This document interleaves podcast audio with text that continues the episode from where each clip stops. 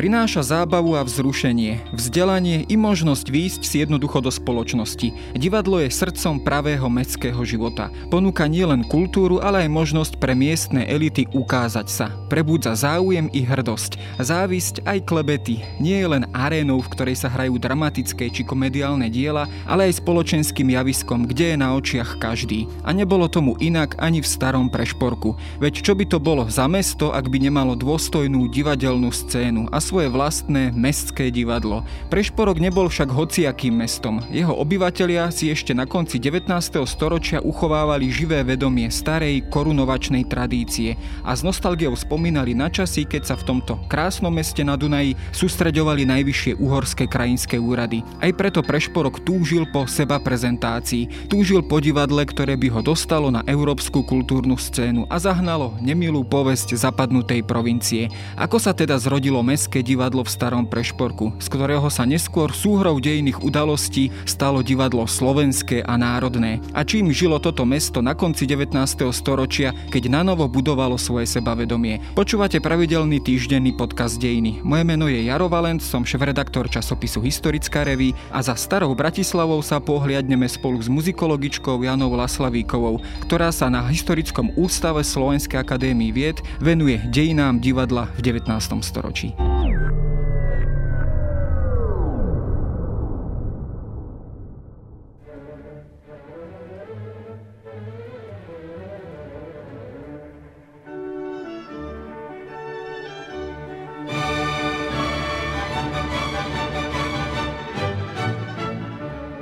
Ja som teda na úvod samozrejme vyzdvihol, tak povediac, ten fenomén divadla v 19.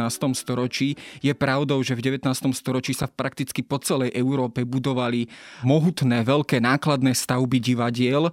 V podstate každé významnejšie mesto muselo mať svoje mestské divadlo ako určitú kultúrnu arénu.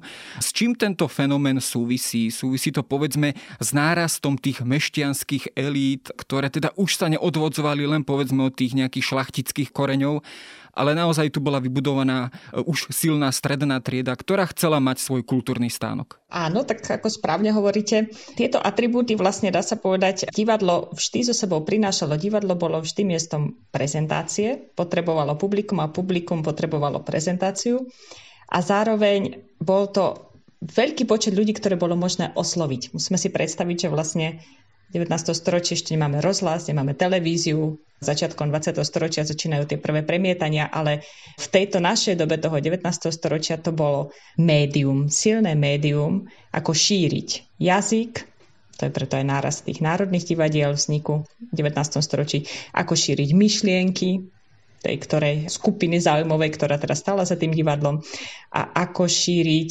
taktiež svoj vplyv mocenský, dá sa povedať.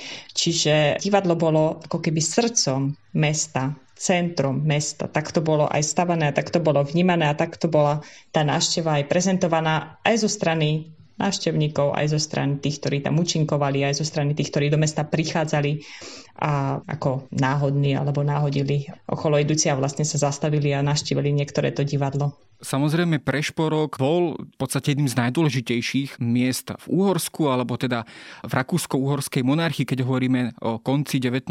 storočia, ale teda mal aj tu, ako som spomínal, tú tradíciu korunovačného mesta. A napriek tomu už v priebehu toho 19. storočia ho tak v podstate na vedlejšiu kolej odsunul práve Budín, alebo teda Budapešť. Bol to aj toto dôvod, prečo vlastne tí prešporčania, obyvateľia Prešporku sa snažili aj týmto spôsobom, teda stavbou novej e, nákladnej verejnej budovy, tak trošku prinavrátiť tú starú zašlú slávu? Určite áno. Dva momenty, ktoré vlastne sledujeme pri tej výstavbe, o ktorej zrejme neskôr ešte budeme rozprávať, ale vlastne keď sa v roku 1000 879, odtedy vlastne, dá sa povedať, sa tak vážne začalo v meste, v Mestskej rade, a teda sa to volá, že municipálnom výbore mesta Prešporok, to boli tí uh, jednak najbohatší aj uh, mešťania, ktorí patrili do tejto rady a jednak tí, ktorí boli volení, tak títo boli členmi elitných spolkov a v týchto spolkoch sa vlastne rozvinula taká široká debata o tom, že je potrebné nahradiť prvú kamennú budovu divadelnú v meste, ktorá bola ešte z, vlastne z 18. storočia, ktorá už po viac než 100 rokoch vlastne nezodpovedala jednak silným bezpečnostným predpisom, ktoré vlastne vtedy už e, fungovali, nebola už reprezentatívna a bolo aj nákladné, náročné samozrejme ju udržiavať. Takže vlastne do úvahy pripadali dve možnosti. Buď ju dať opraviť, rekonštruovať, ale teda kompletne, alebo teda na novo postaviť celé nové divadlo a vlastne v tom rozhodnutí stavby, výstavby, hej, tom konečnom rozhodnutí tu zasiahlo veľmi silný vplyv uhorského ministerského predsedu, to bol vlastne Kalman Tisa, ktorý vyzval menovite Prešporu k tomu, aby postavil e, divadlo, ktoré by bolo tým e, vhodným, dôstojným stánkom pre uhorskú múzu. No, pretože vlastne z tejto strany už prichádzali tie podnety, ako, ako som spomenula v tom úvode, ako šíriť jazyk, ako šíriť ten vplyv a tak ďalej. Takže vlastne je to aj taký, tak sa povedať, paradox, ale vlastne asi aj logický dôsledok tých politických udalostí, ktoré tu po roku 1867 po rakúsko-horskom vyrovnaní vlastne prebiehali v celej krajine a teda aj v Prešporku e, bola tá snaha pomaďačiť mesto a tým pádom vlastne aj týmto novým impulzom dať priestor maďarskému divadlu, pretože sa vedelo, že jednak je možné na novo nastaviť divadelnú prevádzku a jednak v tej starej budove by bolo veľmi ťažké získať vlastne publikum eh, pre maďarské predstavenia. Samozrejme, k tomu sa ešte dostaneme, ale keď sa vrátime trošku v čase späť a dostaneme sa ešte k tomu prvému divadlu, prvému kamennému divadlu, ktoré vlastne stálo na mieste toho dnešného súčasného, alebo teda historickej budovy Slovenského národného divadla, ako ju poznáme dnes. To bolo tzv. to Čákiovské divadlo, teda postavené Jurajom Čákim, miestnym takým tým magnátom alebo vysoko postaveným aristokratom. To sa zrodilo v roku 1776, ak sa sa nemýlim. Dá sa povedať, že už v tomto období, teda už za čias e, Márie Terézie, tá divadelná scéna v Bratislave mala určitú tradíciu a kde sa v podstate dovtedy hrávalo divadlo, hrávali opery, boli to vyslovene záležitosti nejakých e, vysokých šlachtických rodov a ich rodových sídiel, alebo naozaj Prešporok bol v tomto čase naozaj novátorský, že priniesol aj novú scénu, nové kamenné divadlo. Vlastne tu máme záznamy, dá sa povedať, od toho 15. storočia, kde sa predvádzajú pašiové biblické hry, potom v 17. storočí sú to jezuitské školské hry, to je veľmi významné, ktoré sa predvádzajú v latinskom jazyku.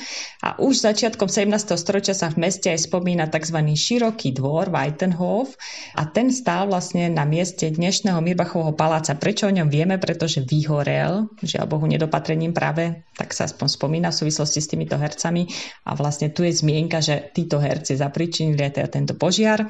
Tak takže vieme, že tu sa hrávalo, ale ten rozkvet divadla prichádza predovšetkým v 18. storočí. To súviselo samozrejme s tým, že z Prešporka sa stáva politické, hospodárske a kultúrne centrum Uhorska. Ono bolo tým, vieme, že hlavným od 1536 bolo teda hlavným mestom Uhorska, avšak rôznymi tými vojnami a tak ďalej, pretrvávajúcimi rôznymi spoločensko- a kultúrnymi teda udalosťami, tak až do toho dá sa povedať 18. storočia, kedy barok bol, ktorý vlastne kráľoval, vládol, no a vtedy tu je tá výrazná podpora zo strany Marie Terezie, čo sa všade, všade dneska vlastne vidíme na všetkých e, artikloch, e, či už turistických alebo rôznych. No, čiže v meste je tu vlastne vždy to prepojenie a táto panovnička vlastne už od nástupu na trón v roku 1741 vlastne neskôr tu mala vydať tú svoju dceru Mariu Kristínu, to bola manželka teda uhorského miestodržiteľa Alberta Sasko-Tešinského a títo sídlili vlastne na novozrekonštruovanom Prešporskom hrade.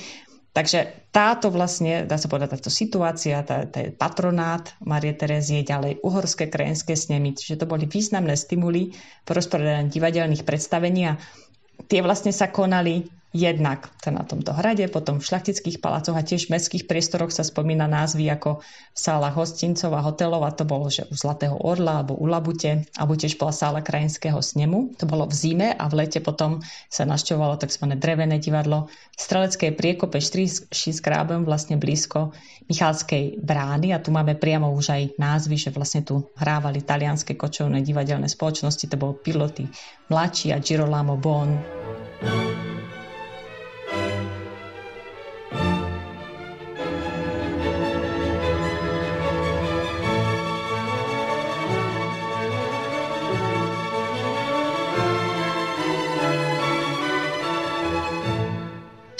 dalo všetko, dá sa povedať, aj také zázemie tomu, aby mohla byť tá požiadavka toho, že poďme vytvoriť stabilné miesto. Lebo toto všetko bolo tak, že provizorné, ale nebola to samostatná budova. No, treba to rozumieť, že divadlo, ako náhle sa začne vlastne inštitucionalizovať ako také, ako má miesto, svoje budovu, hej, priestor, tak divadelný, to je veľmi, veľmi podstatné pre rozvoj. A táto budova, tak taký ten prvý hej, priestor sa hovorí o zelenom dome, Grüne Stübelhaus, to je na dnešnom hlavnom námestí, ten vlastne ešte existuje dodnes a v tom sa vlastne vytvoril prvý divadelný priestor, to bolo zásluhou grofa Eudemia Castilioneho a spolu vlastne za pomoci ďalších šlachtických rodín a mesta tiež. Čiže aj tu vidíme také prepojenie, že mesto spolu šlachtou vlastne malo záujem, aby tu vzniklo niečo, kde počas tých uhorských snemov, tých rôznych aj udalostí politických, to dáva podnet pre e, združenie sa je bohatých vlastne, bohatého publika a títo by mohli navštíviť to divadlo, takže sa vybudovalo vlastne v tomto priestore toho zeleného domu a predstavenia datuje sa rok asi od 1761, ale tento rok je síce doložený, ale 62, hlavne 63, 4, hej, sú vlastne tie roky a hlavne vieme, že v 64.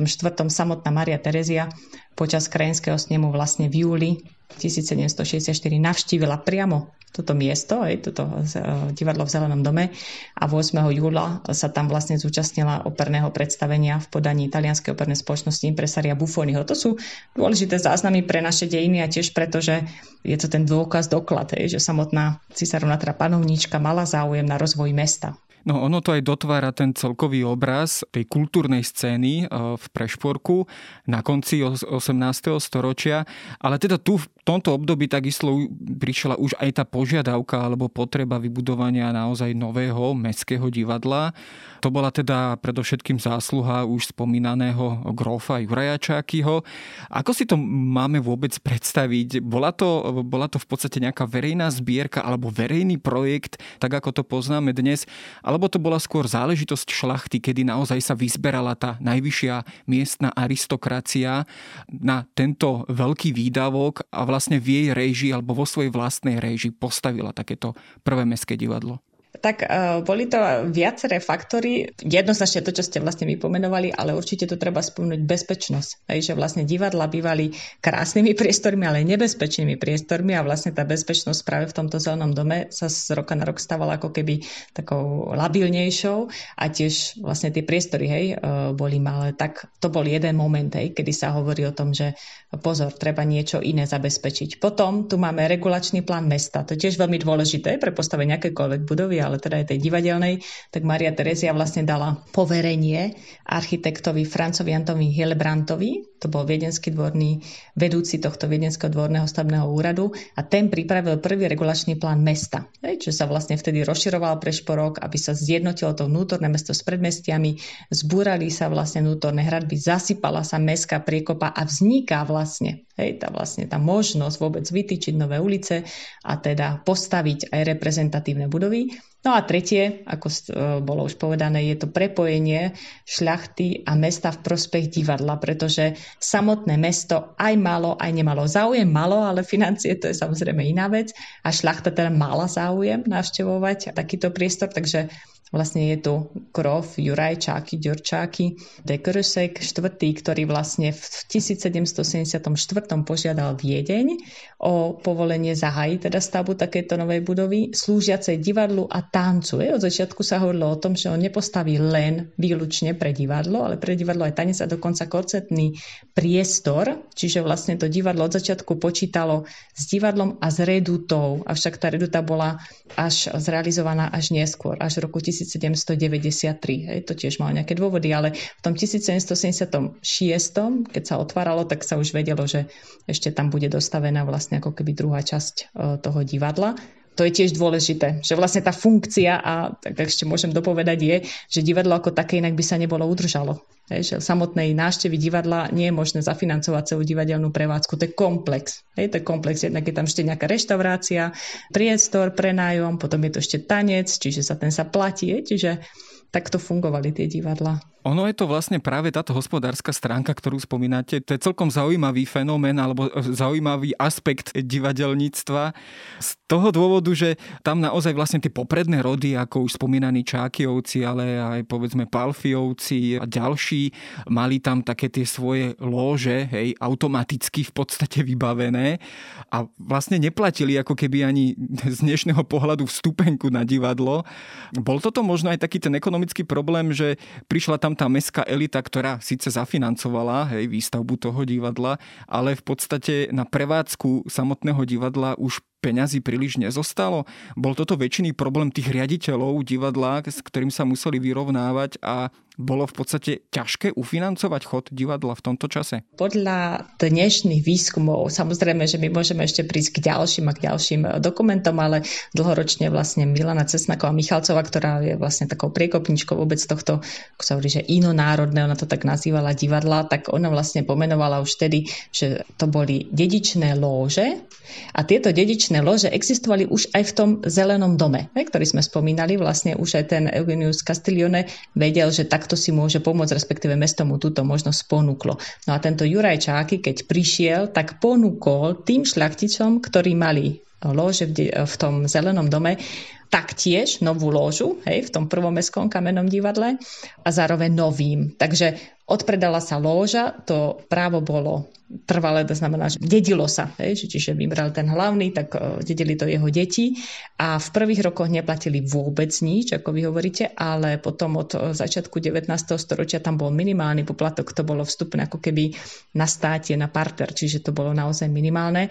No a to bol určite jeden z dôvodov, kedy uh, rieteľia sa veľmi striedali, pretože tí, ktorí mohli platiť viac, čiže títo majiteľia tých loží, tak tí neplatili, tí už mali zakúpenú tú ložu na veky a, a tí ďalší podľa toho, či bolo v meste nejaká udalosť typu uhorského snemu, čiže bolo tam vlastne e, prítomné publikum alebo bola iná nejaká korunovácia alebo čokoľvek, tak vtedy vlastne sa divadlo zaplnilo, ale za toho bežného e, dňa to bolo ťažšie s tým, áno, s tou návštevnosťou.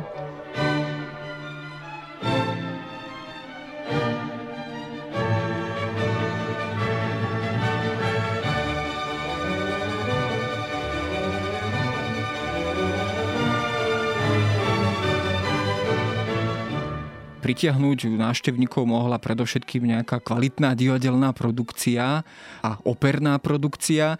O Bratislave, alebo teda Prešporku v tých časoch sa hovorí predovšetkým ako o nemeckom meste. Zodpovedal tomu aj ten repertoár, teda boli to predovšetkým e, nemecké opery, alebo a to, ako bolo v tej dobe módou, hej, predovšetkým talianské opery.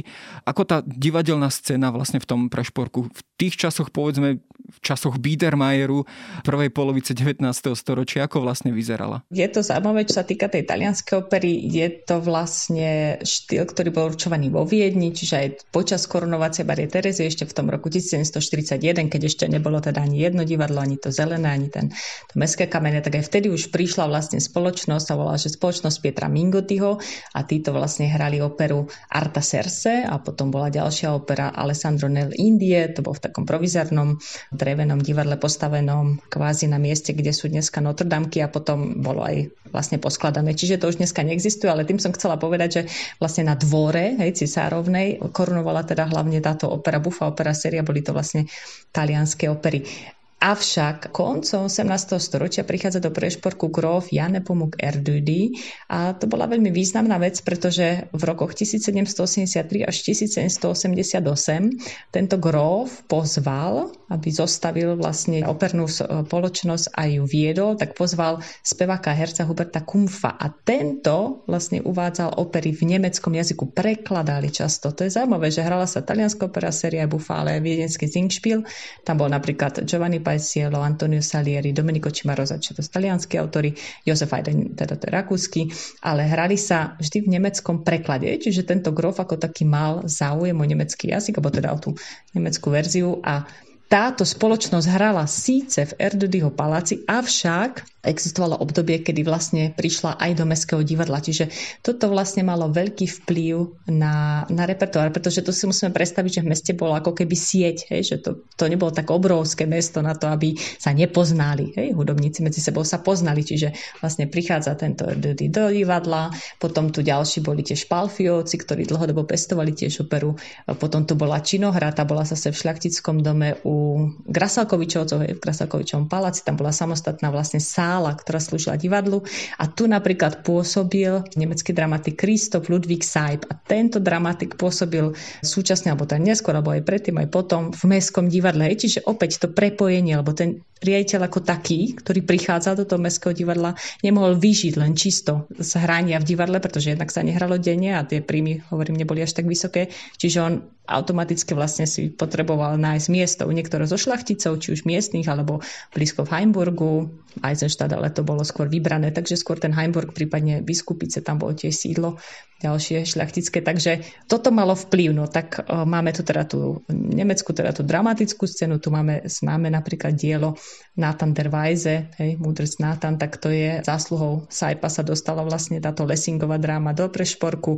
Tiež uh, Saip uvádzal aj Shakespearea v preklade, čo však mu trošku mali za zlé, že ten preklad sa mnohým nepáčil, teda tak neviem, takto je to aspoň povedané v historických prameňoch. Uvádzal taktiež iných súčasných vlastne autorov. Tiež sem prišiel Schikanéder, to asta môže posluchačom niečo povedať, to je autor vlastne libreta Mozartovej čarovnej flaute a ten zase tu hral ten viedenský špíl, alebo teda tie v nemeckom jazyku teda opery. Takže silné prepojenie na Viedeň, to je veľmi dôležité, na ten repertoár, ktorý sa uvádza vo Viedni, či už to bolo v tom Hofoper, alebo teda keď Činohrad, tak to je Hofburgtheater, istú dobu sa nazýval Nationaltheater, potom zase Hoftheater. Tiež tu máme Teatr in der Josefstadt alebo Teatr in der Wien, to boli viedenské divadla, čiže tieto mali kontakt Čiže to nebola vec, ktorá by bola ako keby ostrov. Prešporok nebol ostrov. Prešporok bol vlastne súčasť veľkého kultúrneho celku a tak toto treba aj vnímať, čiže to nebola konkurencia. No on, on zrejme asi ťažil dosť práve z blízkosti Viedne a teda kultúrneho centra vo Viedni. To treba asi povedať. Ale menilo sa toto povedzme v čase a s takým tým nastupujúcim nacionalizmom 19. storočia. My sme to už tak trošku naznačili, že povedzme práve tie mestské elity, ktoré ako keby začali trošku striedať v priebehu toho 19. storočia tie klasické aristokratické elity a čoraz vo väčšej miere sa začali podielať aj na správe mesta a potrebách a ambíciách mesta. Prejavovalo sa to práve aj na tom projekte novej divadelnej budovy, teda, ktorá teda prišla už potom naozaj, ako toto divadlo bolo už pomerne dosť staré a opotrebované. Prejavilo sa to práve na tom, že toto divadlo malo byť už tak povediať maďarské a nie, nie nemecké ako dovtedy. Áno, aj nie. Tak jedna vec je, čo diktuje vláda, respektíve požiadavka vlády, ako som spomínala toho Kalmana Tisu s tým, že vybudovať ten dôstojný stánok. A druhé o tých elitách. Takto Myslím si, že nikto by nebude protirečiť ani z našich kolegov historikov, že to, čo má človek v hlave a v srdci, to je ťažko naozaj vyčítať, pretože my tu hovoríme o maďarizácii obyvateľstva, ktoré skutočne bolo, to prepisovanie mien a tak ďalej, aby bolo možno sa aj pôsobiť v tej lokálnej politike.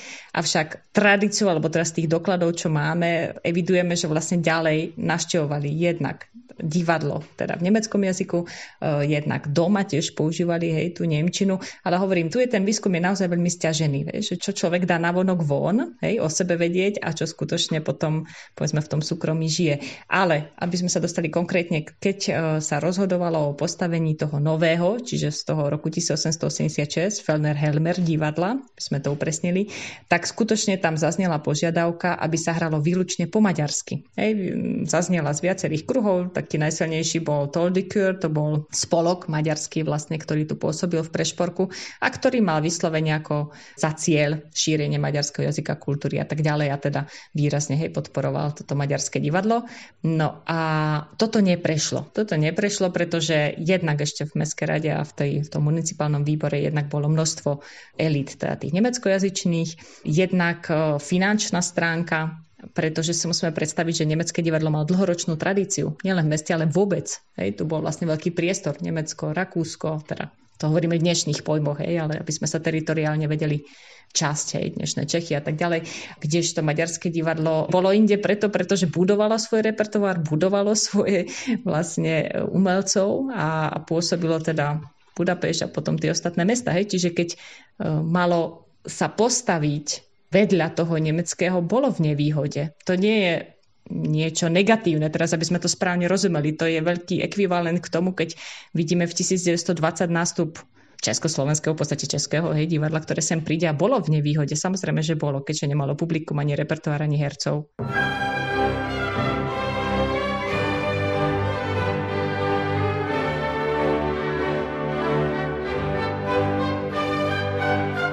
To je vlastne záležitosť aj, ktorá sa prejavovala povedzme na tom repertoári a aj na návštevnosti, že teda často sa spomína práve, že v tomto období bol ako keby ten nemecký repertoár a potom ten, potom ten uhorský alebo maďarský repertoár, ako keby opera a teda divadlo mestské ako keby fungovalo v takých dvoch paralelných líniách. Navštevovanejšie bolo teda práve to nemecké divadlo a nemecký repertoár a akým spôsobom vlastne sa to prejavovalo aj povedzme na tej návštevnosti. Áno, tak by sme tu teda poslucháča nejako tak zorientovali, takže v tom 1886, keď začala tá prevádzka toho Helmer divadla, čiže dnešného Slovenského národného divadla na Hviezdoslavom námestí, tak vlastne sa uzakonil, alebo tá dohodlo sa, že bude stridavý systém. Hej, že keďže sa povedalo, že výlučne po maďarsky nie, výlučne po nemecky tiež nie, takže poďme hrať nemecky a po maďarsky. A to bolo tak, že vlastne sezóna, ktorá začínala v októbri, hej, po skončení leta, tak otvárala ju nemeckojazyčná spoločnosť so svojím riadením riaditeľom, hej, vlastným riaditeľom a so svojím repertoárom a tá tu bola do konca januára, čiže vlastne patril október, november, december, január, 4 mesiace a potom prichádzala spoločnosť Maďarska a to bol február, marec, apríl, najčastejšie po kvetnú nedelu, malinko dlhšie, ale už potom bolo pekné počasie, čiže už ľudia chceli zvon a hralo sa skôr v aréne. Takže v tom divadle ako keby pol na pol, hej, že tá sezóna hlavná, tá trošku viac než polročná, tak sa rozdelila na polovicu a teraz tá návštevnosť. Publikum bolo iba jedno. To je fakt. Hej. Darmo sa to tu zahmlievalo, že nemeckojazyčné, maďarské, nie, to bolo len jedno publikum. Z čoho to vyplýva? Pretože tu bol silný spolkový život. Určite posluchači už počuli o cirkevnom hudobnom spolku. Hej. To bol Kirchenmusikverein vlastne pri dome svätého Martina. Ten tu mal od roku 1835 tu mal veľkú tradíciu. Hej. A títo členovia jednak patrili niektorí aj k účinkujúcim to konkrétne boli členovia orchestra, ktorí vlastne hrali v Mestskom divadle, ďalej patrili k publiku, samozrejme. Toto bolo také gro, hej? čiže vlastne tento kultúrny život pre Šporka prebiehal v spolkoch a odrážal sa, alebo prelínal sa s tým divadlom, hej? čiže vlastne do divadla prichádzali tieto rodiny, dá sa povedať, týchto členov, tých spolkov a vôbec a samotní členovia. No a keď nastala tá maďarská sezóna, tak je to zaujímavé. Paradoxne vlastne aj tie nemeckojazyčné elity vždy vykazovali na vonok veľkú lojálnosť, lojalitu. Oni si aj hovorili, hej, že nemeckí uhry, nie uhorskí Nemci, ale nemeckí uhry, hej, Doč Ungar sa nazývali, alebo tak pomenovávali a vlastne navštívili tie maďarské divadla napríklad, keď bol 15. marec, Veľký sviatok, alebo iné, hej, vynimočné sviatky. Ale na tú bežnú prevádzku, nie že by ísť nechceli, lenže jasné, oni poznali ten repertoár už v svojom, tom bežnom nemeckom jazyku, za veľmi dobré produkcie produkcie. Hej, za veľmi kvalitných výsledkov s hosťovaniami z Viedne, ktoré poznali, či už sami tam cestovali, alebo ľudia prichádzali sem, čiže tu bol veľmi úzky, blízky kontakt a tiež treba povedať, že samozrejme pod vplyvom 1867 a postupnej hej, politizácie stával takým bojkotom to divadlo. Hej, že taký, až sa to vyhrotilo boj o divadlo. Čiže to, čo predtým by sa nebolo stalo, v tom starom divadle, keď prišlo z Budapešti divadlo alebo niekto, tak sa to vôbec tak negatívne nevnímalo, ako to bolo teda neskôr. Hej, až z tých výskumov, alebo teda zo záznamov v denníkoch je to vidieť a cítiť. No, inými slovami, možno, že zápas o toto divadlo bol tak povediať aj trošku zápasom o identitu mesta, hej, ktoré predsa len, ono sa to v podstate dodnes straduje, že Prešporok vtedy hovoril ráno po slovensky na obed a popoludní po maďarsky a večer práve vlastne v divadle a pri rôznych kultúrnych stretnutiach práve po nemecky, že teda tá Nemčina bola predovšetkým tým kultúrnym jazykom.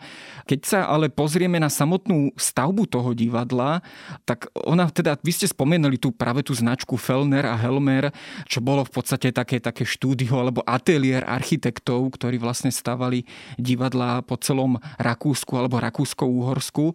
Dá sa povedať, že to prešporské divadlo bolo v niečom vynimočné alebo na, na len odrážalo tie možnosti, ktoré si e, Prešporok vtedy mohol tak povediac dovoliť.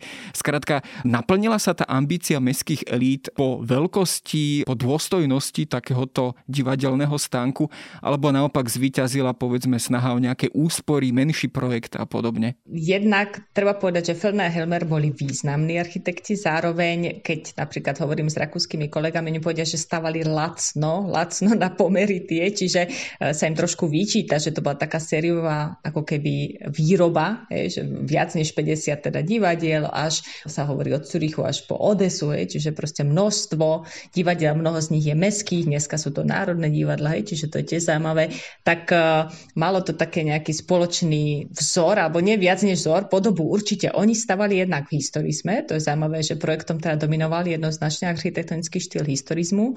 Napríklad secesný štýl, ten vykazujú stavby až po 1900 a skôr sú to tí synovia už potom tých architektov, ale samotní títo dva architekti skôr uprednostňovali historizmus.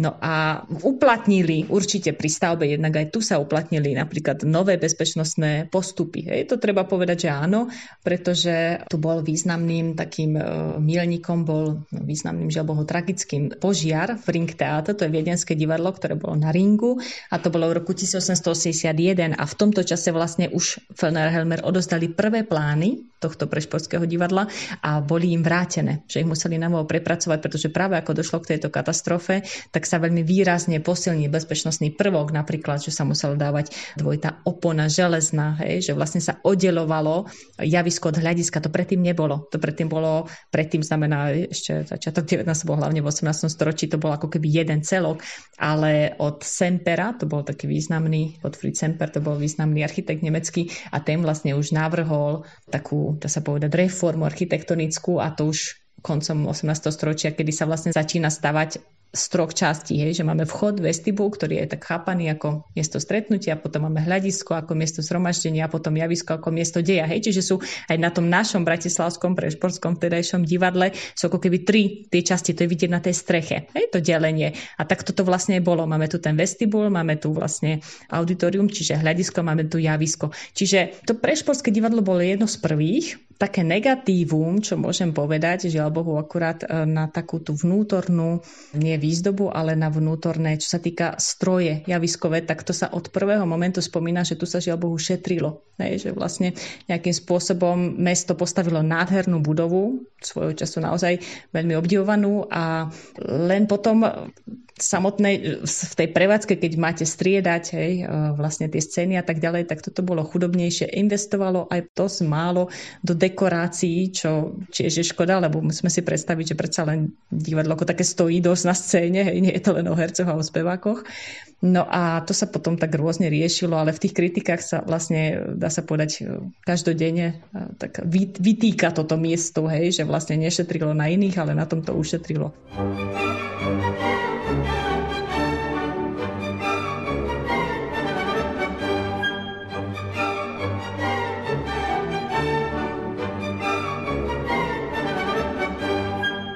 Myslím, že dokonca aj vtedy sa diskutovalo o elektrickom osvetlení, nakoniec prešlo to plynové, úspornejšie a podobne, ale to ich samozrejme tí prevádzkarov divadla skôr či neskôr dohnalo, že jednoducho museli investovať. To by sme sa samozrejme pri tom vedeli dlho rozprávať, ale keď sa pozrieme na samotné otvorenie divadla, tohto nového divadla, predsa len to bola veľká spoločenská udalosť, o ktorej sa teda muselo aj písať prakticky v celej krajine. Opäť, ako si to môžeme predstaviť, boli pozvaní pozvaní najvýznamnejší predstavitelia, politickí predstavitelia krajiny, či už z Budapešti, ale aj z Viedne. Ako táto udalosť bola vôbec prezentovaná? Bolo to opäť v takom tom maďarskom nacionalistickom duchu, alebo naopak sa tu opäť prejavovala taká tá dvojjazyčnosť alebo dve tváre, teda tá nemecká aj maďarská tvár pre šporku? Myslím, že to bol mix, tak ako ste to dobre pomenovali. To bol 22. september, dlho sa pripravoval tento moment, 22. september 1886, aby teda sa vzdala, povedzme, tá patričná úcta, alebo teda to bola aj hrdosť, hej, že Prešporok to stále tak znovu, lebo však Budapeš mu podvrhovala, že nie je dostatočne uhorské mesto, hej, lebo chcel byť to druhé mesto uhorské, čiže prvé Budapeš a druhé Prešporok, tak uh, pozval vlastne sa Maďarky Rally Opera, to bola Maďarská kráľovská opera, to boli vlastne solisti operní, ktorí tu previedli od Ferenca Erkla Bank Band, to bola jedna význačná opera, dodnes je, teda maďarská. Dirigovali ju samotný tento Ferenc Erkel, teda prvé detstvo, ostatné jeho synovia, ktorí pôsobili vlastne v tejto opere, čiže to boli známi etablovaní umelci a pre Prešporok bola to čest jednoznačne. Bola to ale samozrejme taká novinka, pretože pri otvorení iných divadiel práve z tejto dielne Fellner Helmer bol často prítomný cisár a teda tuto nebolo. Prišiel z Budapešti Kalman Tisa, ministerský predseda a vlastne jeho meno bolo zväčšené na tabuli, ktorá dnes už ne, neexistuje, teda respektíve nie je na mieste, to bolo vo vestibule, bola osadená kamenná tabula a tam bolo vlastne meno teda aj cisára, aj potom tohto Kalmana Tisu a potom vtedajšieho Mergla, Mergel, Karl Mergel to bol vtedajší mešťanosta. A Spolu s Kalmanom Tisom prišli viacerí poslanci uhorského snemu, niektorí boli členmi spol Kulturdikur, čo tiež opäť posilnilo, ako sme hovorili, takéto spojenie, hej, taký provládny spolok alebo promaďarský alebo maďarský spolok. A boli tu samozrejme prítomní rôzni uh, korespondenti z rôznych novín, tak uh, viedenská tlač, taktiež samozrejme budapešťanská Pesteloid, to bol taký veľmi známy uh, nemeckojazyčný, ale vlastne v Budapešti vychádzajúci denník, tak informoval jednak o výzdobe divadla, jednak o otvorení otvorení. No a potom ešte z Budapešti boli pozvaní aj herci, uh, Nemzetý Sinhás, ako keby dneska z SND a vlastne títo jednak previedli teda jeden z tých hercov, Imrich Nať predviedol, alebo teda zarecitoval slávnostný prolog. A v nasledujúcich dňoch eh, sa konalo vlastne hosťovanie a uvádzali sa tu vlastne maďarské a nemaďarské diela, ale v maďarskom jazyku vlastne v podaní práve jednak teda tých z tej opery, jednak eh, týchto z toho Národného divadla. Čiže boli tu prítomní budapešťanskí umelci, tiež taká pikoška, no, ktorá teda ako dá sa povedať veľmi ne, neslúži na, neviem, či na česť, ale je fakt, že prišli loďou, hovorí sa, že teda tedajší vlastne intendant tak chcel ušetriť, no a tak ale tá loď meškala, takže prišli asi pol hodinu neskôr a začalo sa teda aj neskôr a nosili sa tam nástroje, lebo však oni prišli so všetkým, hej, treba si predstaviť ako nástroje, kulisia, všetko. Takže tam to prinášali, ľudia už sedeli na miestach, no ale to patrí asi k tomu koloritu. O premiéra sa skrátka nekonala na čas, ako si to asi organizátori predstavovali. Áno, no ale je aj to, že ešte dopracovávali, ako sa hovorí, búchali posledné klince nejako do tých uh, sedadiel, takže asi to nebolo všetko rúžové, ale koncov to skončilo dobre a kam Manty sa to celé vlastne vychválil a pochválil eh, pre šporok a vôbec. Ale aby sme podali trošku ešte možno k tej symbolike alebo k tomu umiestneniu tých symbolov, tak to, čo vieme a čo dlhoročne sa tak akože rozpráva, že to bolo zatreté alebo zaškrabané, alebo sa teda ako nie je úplne jasné, že akým spôsobom záhadne zmizol strop vlastne v hľadisku, tak tam boli nastené maľby, ale ich autorom nebol budapešťanský autor, bol to vlastne, e, tu sa narodil, to bol v Nemecku pôsobiaci e, Ludgendorf Leinburg, e, Leo Willibald a to bol vlastne vnuk predchádzajúceho vlastného autora, tiež maliara, ktorý tu pôsobil. No a tento na uhorské motívy, dnes by sme povedali, že maďarské, ale to boli ako uhorské motívy z Bankbán, Suňady Láslo a ďalších ešte dvoch diel Čongara Tunde a ešte jednu vlastne uhorskú ságu, tak tieto boli na намалевање на стропе. Hej? A vlastne dodnes jediné to, čo sa nám zachovalo, tak v Museu mesta Bratislavy je jedna fotografia zo stropu a taktiež tento Ludgendorf Leinburg pôsobil potom v Ľubeku ako riaditeľ múzea a to múzeum pri jeho 70. narodinách vydalo časopis a vlastne v tom časopise alebo jedno číslo bolo mu venované a tam sú zobrazené všetky tieto malby, hej, ktoré dneska sú už vlastne nezvestné, no nezvestné, no sú, sú preč hej, z toho stropu. Čiže tieto museli skutočne neskôr v, počas Československého teda republiky už aj v 20. storočí vyvolať hej, takú tú nenávisť alebo averziu a jednoducho boli zotreté. Tiež podobný osud vlastne postihol busty, ktoré Vieme, že tiež boli dané a medzi teda bol tam Shakespeare, bol tam Goethe, bol tam Liszt, to sú takí tí významní klasickí predstavitelia spojení teda nejakým spôsobom s Prešporkom, teda ešte Liszt. No a bol tam aj Katona a Voroš no a týchto dvoch vlastne navrhol práve tento Tour de Cure.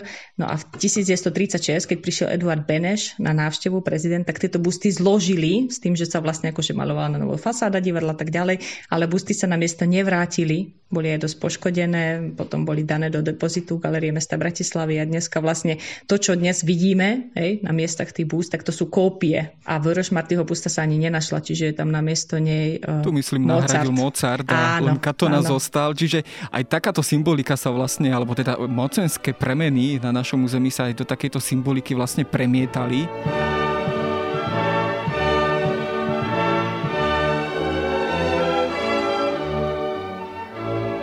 Ale keď to tak e, skúsime aj na závere zhrnúť, samozrejme o tomto divadle by sa dalo rozprávať veľmi veľa, ale keď by sme skočili vlastne na začiatok prvej Československej republiky, tak vlastne z tohto divadla sa stalo úplne nové národné divadlo, síce české, ale ako slovenské národné divadlo.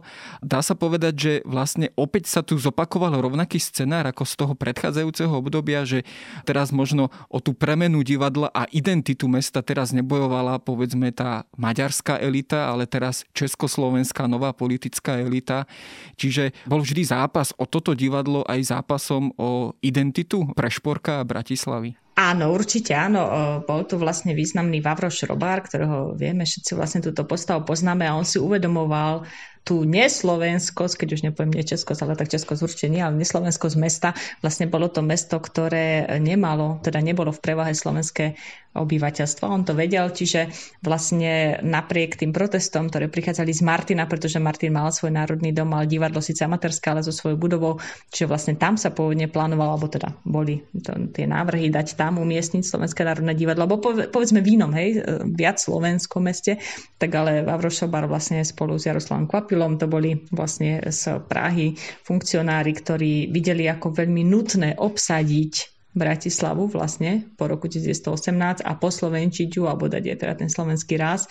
Takže založením družstva SND, to bolo v roku 1919 a potom v roku 1920 vlastne začína sezóna, ale pravím, no možno niekomu nemusí to byť veľmi príjemné, ale je fakt, že tie paralely e, s tými maďarskými začiatkami sú veľmi silné, ale je to dané tým, že divadlo stojí na publiku, čiže musíte mať publiku, stojí na repertoári, stojí na účinkujúcich. Vlastne tieto tri zložky, keď nie sú, alebo nie sú teda dostatočne zastúpené, tak dochádza vlastne k problému a týmto sa potýkala určite teda novo začínajúce SND. Treba povedať, že určite nadviazalo na operný operetný repertoár. ten tu bol vždy obľúbený a ten sa ďalej hrával. Vieme, že keď bola éra Oskara Nedbala a tiež jeho balety, ale tiež opery, operety, ktoré on uvádzal a ktoré on mal blízko aj vďaka pôsobeniu vo Viedni, tak e, to bolo často naštevované práve nie len novým, hej, tým českým alebo slovenským obyvateľstvom, ale aj tým nemeckým a maďarským, pretože to obyvateľstvo tu ďalej bývalo. Hej, čiže vlastne si treba zase uvedomiť, e, kto v divadle alebo kto divadle naštevoval a kto teda v meste býval. A potom myslím si, že časom vlastne dochádza tiež samozrejme k budovaniu, to absolútne netreba treba zaznávať aj slovenských hercov a vôbec a repertoár ako takého ale tieto symboly, ktoré boli z tej budovy odstránené, by som povedala, že tiež svedčia o istom takom postoji, no vlastne, že nepochopení možná, alebo jednoducho reakcii na to, že divadlo chceme mať naše, hej, nechceme ho mať maďarské, uhorské, nechceme ho mať cudzojazyčné. No, každopádne zápas o divadlo je fascinujúci, aj teda nielen z kultúrnych, ale dá sa povedať aj z politických dejín tohto nášho priestoru a tohto nášho mesta. Tie majú samozrejme ešte o mnoho viac príbehov, prvkov a viac súvislostí, ktoré si ale pripomenieme niekedy na budúce. O takýto ale krátky exkurs eh, do divadelných a kultúrnych dejín Bratislavy a starého prešporku sme sa pozreli s Jankou Vlaslavíkovou. Ďakujem za rozhovor.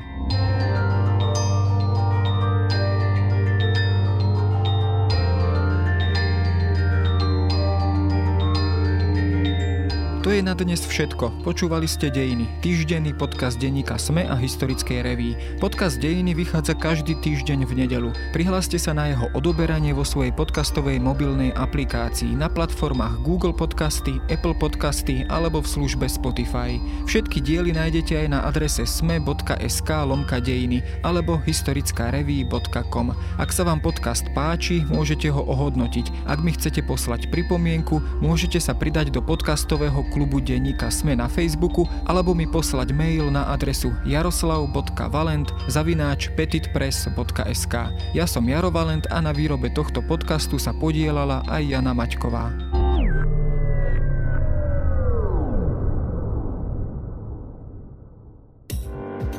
Volám sa Zuzana Kovačič-Hanzelová a v denníku SME pre vás pripravujem rozhovory o politike a spoločnosti. Vychádzajú takmer každý deň a nájdete ich vo všetkých podcastových aplikáciách ako rozhovory ZKH. O politike, chudobe, spoločnosti aj kultúre vždy na aktuálne témy.